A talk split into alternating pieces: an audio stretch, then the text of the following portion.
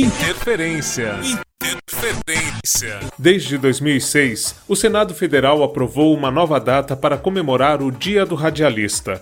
A data escolhida foi 7 de novembro. Isso porque foi em 7 de novembro de 1903 que nasceu Ari Barroso, muito mais conhecido por suas composições como Tabuleiro da Baiana, No Rancho Fundo e a clássica Aquarela do Brasil. Ari Barroso fez de tudo um pouco no rádio. É tido como o inventor da vinheta da Hora do Gol ele utilizava uma gaitinha em suas transmissões. No blog Peças Raras você encontra um radioteatro justamente deste quadro Interferência quando era feito no rádio em que contamos essa história. Mas, nesta edição, vamos homenagear outro narrador esportivo, que, tal qual Ari, também é de Minas Gerais, do signo de Escorpião e teve na Tupi do Rio de Janeiro o destaque para começar a ser conhecido em todo o território brasileiro. Estamos falando de José Silvério. A primeira oportunidade para narrar um jogo de futebol aconteceu em 20 de julho de 1963, quando Silvério tinha apenas 17 anos de idade.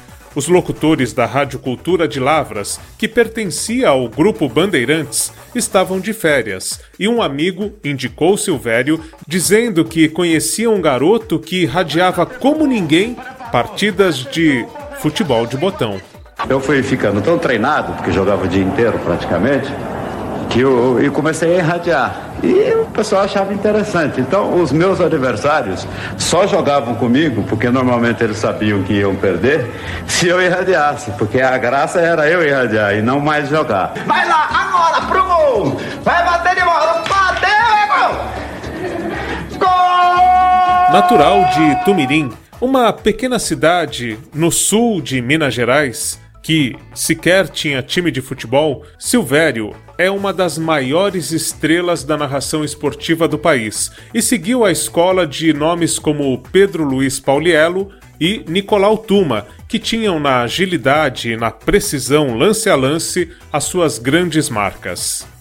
O pai do gol, como se tornou conhecido, passou pela Rádio Inconfidência de Belo Horizonte e depois foi para o Rio de Janeiro, onde teve grandes momentos na Continental e na Rádio Tupi do Rio de Janeiro, a mesma em que Ari Barroso ficou famoso por narrar futebol. Lá, o Silvério era correspondente para Tupi aqui de São Paulo.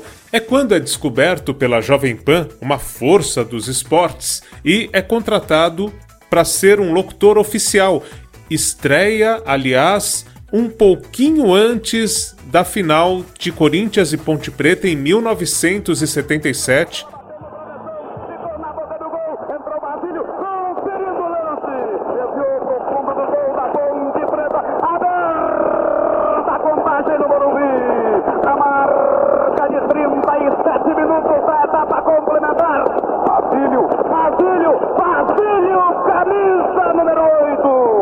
Depois da Jovem Pan, em 2000, Silvério estreou na Rádio Bandeirantes, onde ficou por 20 anos até ser afastado no início agora de 2020. Além de muitas vezes ter o poder de antever o gol, Silvério é também reconhecido pela emoção que passa a cada lance em cada jogo, como ele conta ao repórter Elvídio Matos em 1994, nessa matéria do Grandes Momentos do Esporte na TV Cultura. Eu vejo hoje o narrador esportivo, no domingo à tarde, como uma pessoa que está animando um show, que está dando um espetáculo. Ela está animando aquele espetáculo que os jogadores dão. Como você não pode estar no campo, eu estou tendo que transmitir para você aquilo que você não está vendo. Durante a carreira, Silvério narrou 11 Copas do Mundo e 3 finais da seleção brasileira. Com essa espécie de melhores momentos da vida de Silvério no rádio, eu me despeço por aqui, mas deixo um abraço e os meus votos de muitas felicidades ao pai do gol. Até a próxima, quando voltamos a interferir na história do rádio no Brasil. Você anda meio fora do ar?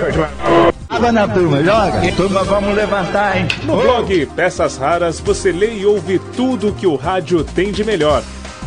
Peças Raras. Você em sintonia com o rádio. www.pecasraras.blogspot.com